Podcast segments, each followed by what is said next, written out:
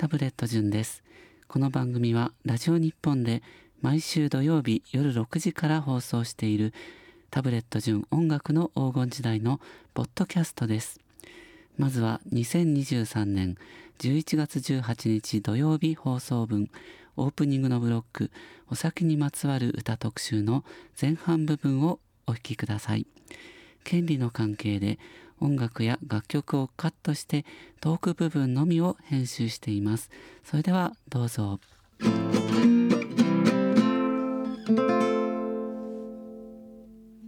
ラジオ日本、ギフちゃんラジオ、そしてラジオ関西をお聞きの皆様、こんばんは。タブレット順です。この番組では1960年代から70年代を中心に一世を風靡した大ヒット曲から知る人ぞ知る隠れた名曲まで昭和歌謡が大好きな私タブレット順のこだわりの選曲を今日もゆるゆる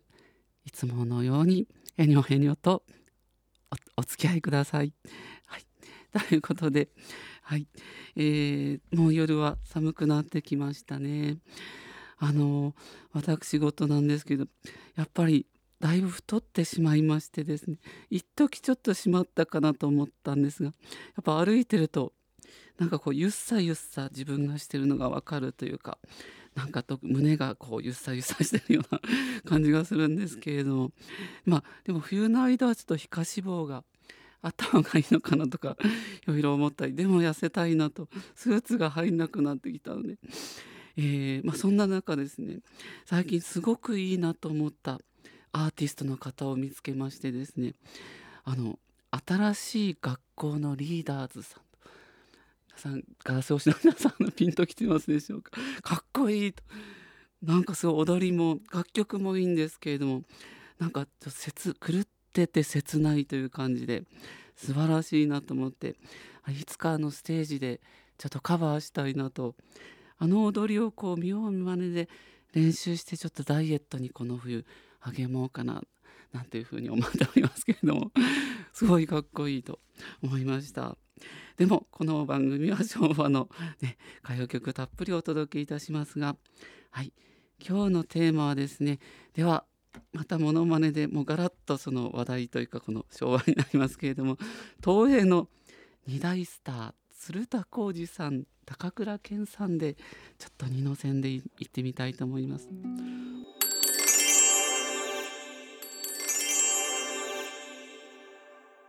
なあ高倉、マークは一つ古い酒ですまねえが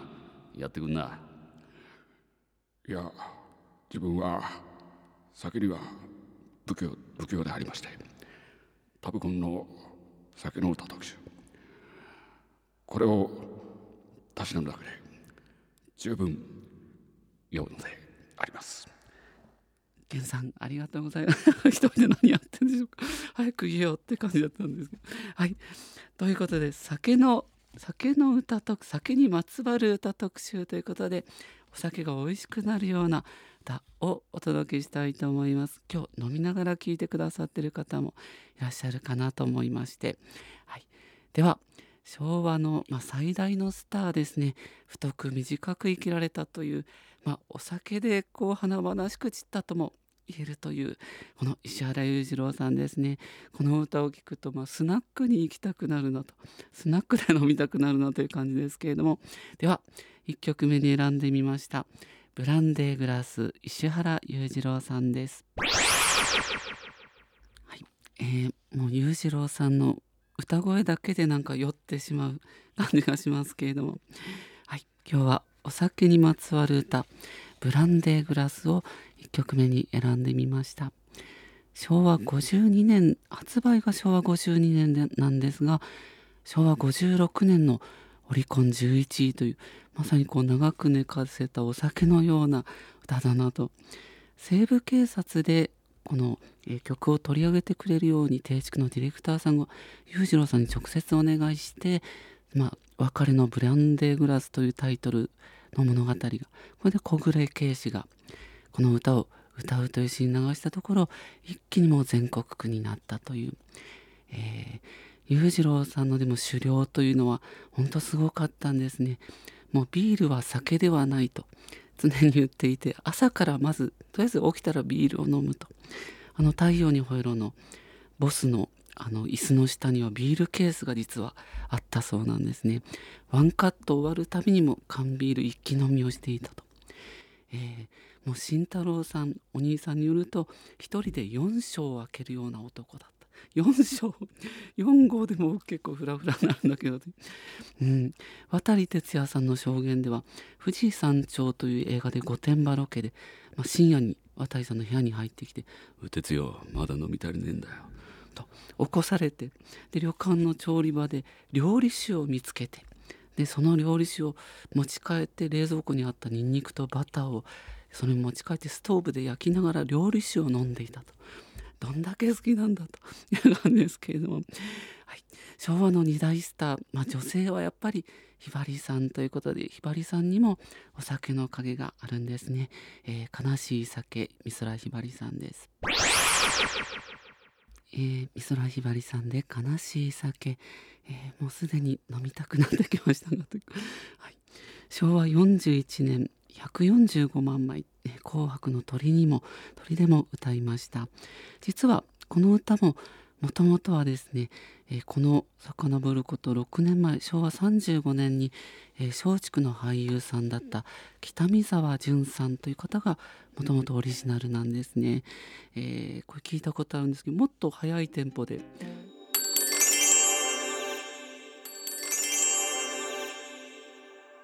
このぐらいのテンポで、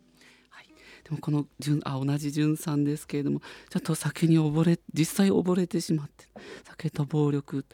こう女性のトラブルもあったりして、もう最後の賭けでこの歌を出したんですけれども、これも売れずにと。そっから月日が経ってひばりさんの次の曲が決まらないということで、これはカバーであることを伏せて録音したそうなんですけれども、その頃にはもう北見沢淳さん亡くなられていたと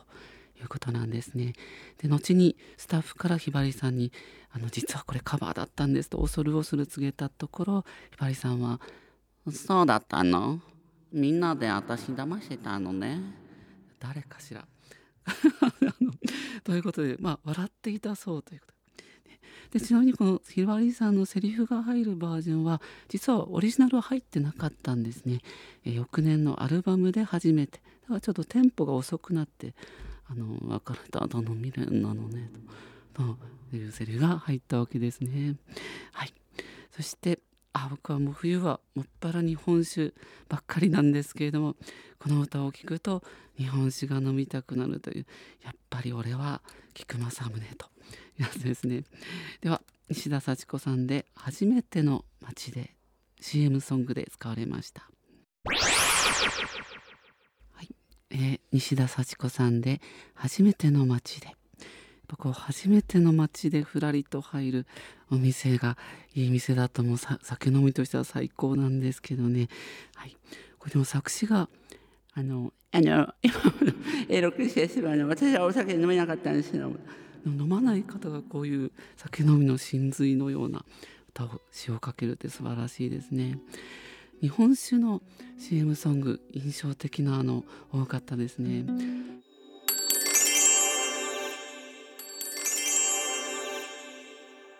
これ伊沢八郎さんだったんですね。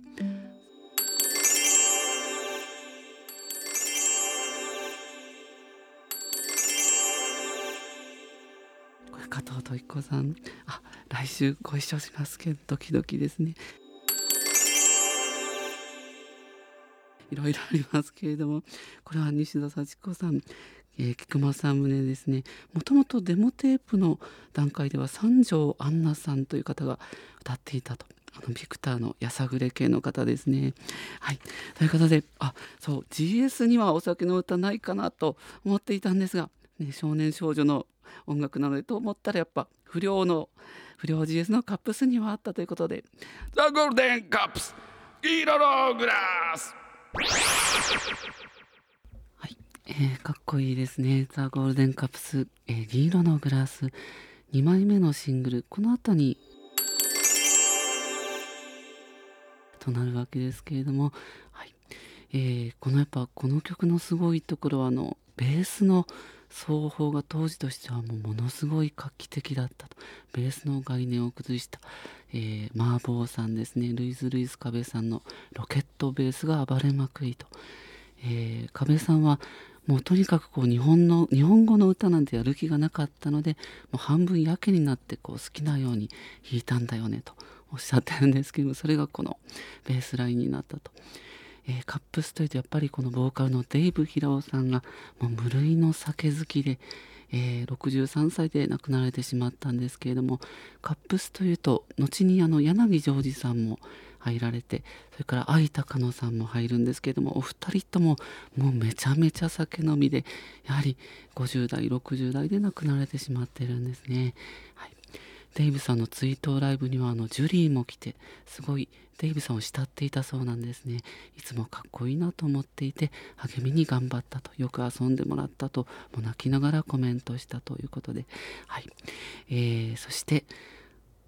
本当は僕もほろ酔いで終えたいんですけれども、ほろ酔いで終わったことは多分ないぐらいなんですけれども、はい、ほろ酔い森光子さんが歌う歌ですね。はい、森光子さんの歌声ですね、ほろ酔い、聴いていただきました。昭和52年なので森さんが57歳の時の歌声、なんか本当にちょっとほろ酔いの感じが出てていいですよね。はい、この歌はですね、当時 TBS にトップスター賞というのがあって、その番組でも歌われたようで、久米宏さんと二谷秀明さん司会の、これ結構映像残ってるんですよね。で、五木ひろしさんと森光子さんが共演という回だったという、豪華ですね。レコードを見ると日本の歌挿入歌と書いてあるんですけれども、 NET、テレビ朝日ですね。なんか森光子さんと松山栄太郎さんの司会の歌番組が、松山栄太郎さん渋いですね。森光子さんでも歌うまいですけれども、もともと歌手を目指していたと、実際レコードも出されてるんですけれども、戦時中庄司太郎さんの前座歌手として、中国戦線とか南方戦線などを巡回する日本軍問題に入られていたということで、この時に赤木春恵さんと出会って生涯の親友にもなられたということですね。はい、では、ほろ酔いで思い出したと言いますか、ちょっとこれは悲しいほろ酔いですけれども、はい、寝酒ですかね。こんな日は少しだけお酒を飲んでと、おそらくこう別れた彼氏が飲む人だったから、それをちょっと真似して女の子が少しだけたしなんでこう、ゆらゆらと酔っちゃってるんだろうなという、悲しいけど素敵な歌ですね。小坂京子さんで思い出枕です。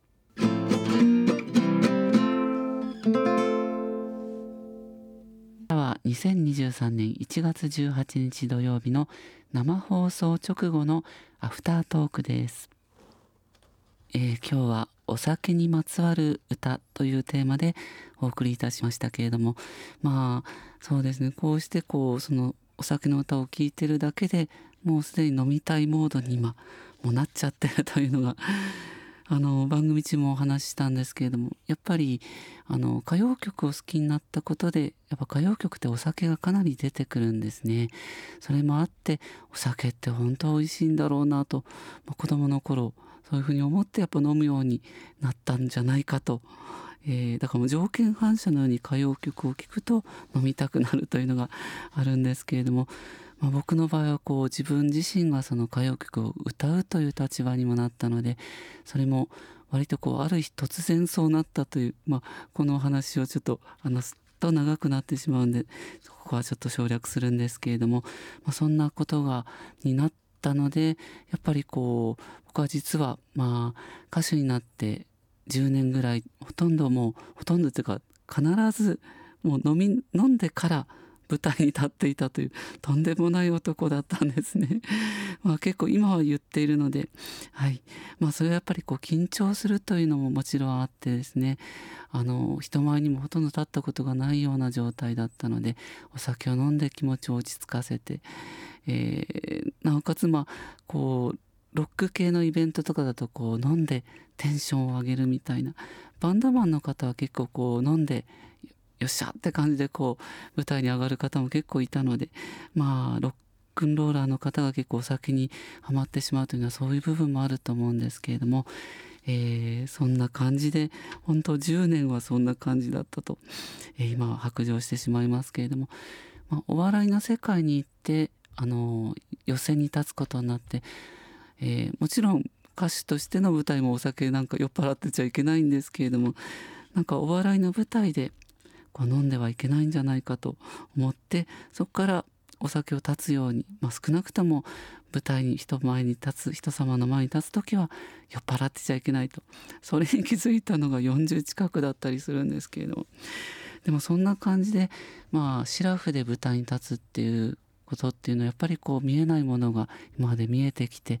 まあ、人と人のコミュニケーションなんだなっていうのをやっと気づいたといいますか、今まではこう独りよがりの自分だけでこうなんか緊張をほぐしてっていうのをやってたような気がするんですけれども、まあ、ダメな部分も全て見てもらおうじゃないかというのがあって、まあ、本当そういう意味で本当お笑いの世界に行ったことに感謝している、まあ、シラフで舞台に立つことはお笑いがきっかけだったんじゃないかなというふうに思ってるんですが、こうラジオの前にマイクの前に立つ時も決してお酒は飲んでおりませんのでよたよたと喋っておりますけれども、これは飲んでるからではなく天然の喋りなんだという感じなんですけれども、はい、これからも黄金時代、まあ、一度でもちょっと飲みながらやるっていうのもいつかはやってみたいなというのもあったりするんですけれども、はい、では今回のこのポッドキャストでも、いただいたメールをちょっといくつか読ませていただきたいと思います。この方はですね、いちご豆腐さんからいただきました。男性の、僕よりもだいぶ年下の15歳年下の方ですね。タブジュンさんこんばんは。自分は今34歳なのですが、早くも頭が劣化し始めていますつい先日もスマホをスポーツジムのマシンの上に置き忘れて帰ってしまいました。しかも2週間前にも同じミスをしたばかり。タブジュンさんは最近忘れ物をしたことはありますかといただきましたが、もうこれに関しては忘れ物はもう子供の頃からですね、もう常にトップをひた走っていたというぐらいですね、もうその道のオーソリティというぐらいというか、今年もまあそのこのいちご豆腐さんはスマホということですけど、僕はまあガラケーなんですが、今年もこの直近でも2回スマホを忘れていまして、誕生日ライブの、時にですね、帰り道に、電車に忘れちゃったんですね。もう終電近かったので、もうその駅に戻って行ったんですけれども、まだ届いてないということで、で、まあ、タクシーで帰っても悶々と朝まで過ごして、で、まあ、結果的には朝あったんですけれども、誕生日の日にもう相変わらずだなと、もうこの三つ子の魂100までと。この間も八王子でライブがあった時もまあ、ちょっと特急で新宿まで帰ってみたんですね。で、特急で帰って新宿まで行って携帯がないことに気づいて、これほど虚しいことはないと言いますかまた結局そういうもう特急使っちゃったから鈍行で八王子まで戻って、結果的に八王子の立ち食いそば屋さんに寄ったんですけども、そこにガラケーを忘れていたと。それでまたこう、鈍行で帰ってという、こんな男ですので、いちご豆腐さん全然気になさらずもう34歳でも、そんなに落ち込まずと言いますか、僕は子供の頃からそんな男でしたので、はい、もう一通ぐらい読みますでしょうか、はい。夢太郎さん、鎌倉の方ですね、64歳の方ですけれども、いつも一言も聞き漏らさないようにそんな大層な放送ではありませんので、でもありがとうございます。先日タブレット純イラスト展に行ってまいりました。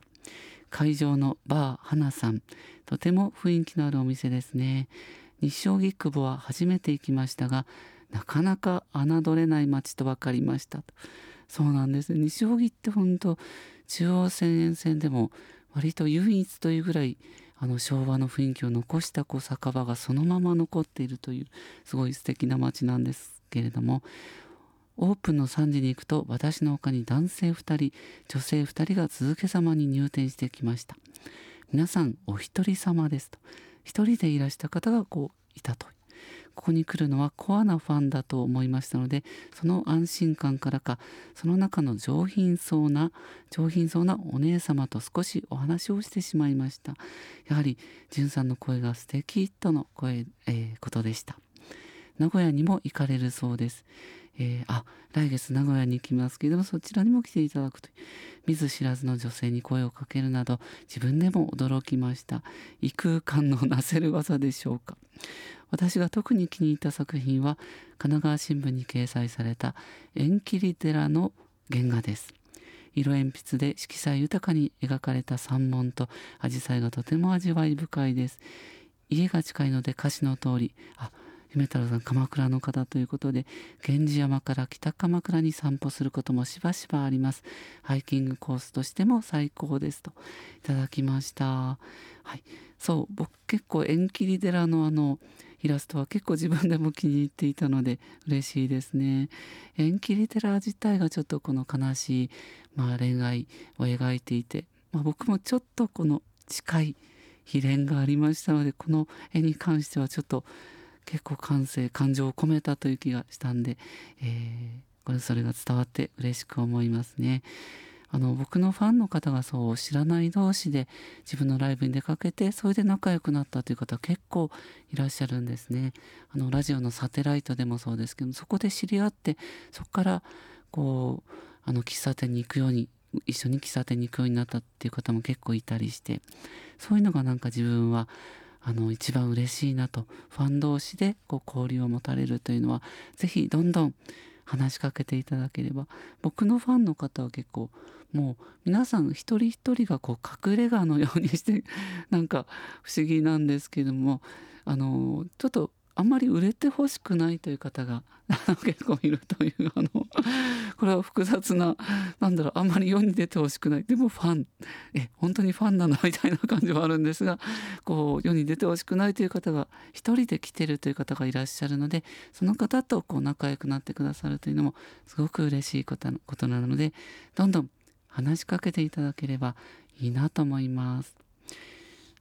そんなわけでこのポッドキャストのですね、僕も結構フリートークで楽しくお話しさせていただいております。番組ではリクエストやメッセージ、このポッドキャストでは歌はかけられないんですけれども、この本放送番組の方ではリクエストやメッセージを募集中です。エピソードを添えて番組宛てにはがきやメールでお願いします。放送ではトークの途中でモノマネや生歌などもちょこちょこやっていますが、権利の関係でポッドキャスト版ではカットしているものもありますので、ぜひラジオやラジコで楽曲も含めてお楽しみいただければと思います。ラジオ日本タブレット純音楽の黄金時代は毎週土曜日夜6時から、ラジオ日本ギフちゃんラジオ、ラジオ関西で、ラジオ関西さんでは本放送7時までになっておりますけれども、ラジオ関西で放送しておりますので、ぜひラジコでもお楽しみください。お相手はタブレット純でした。寒くなりますので、皆さんも暖かくして風に気をつけてお過ごしください。ありがとうございました。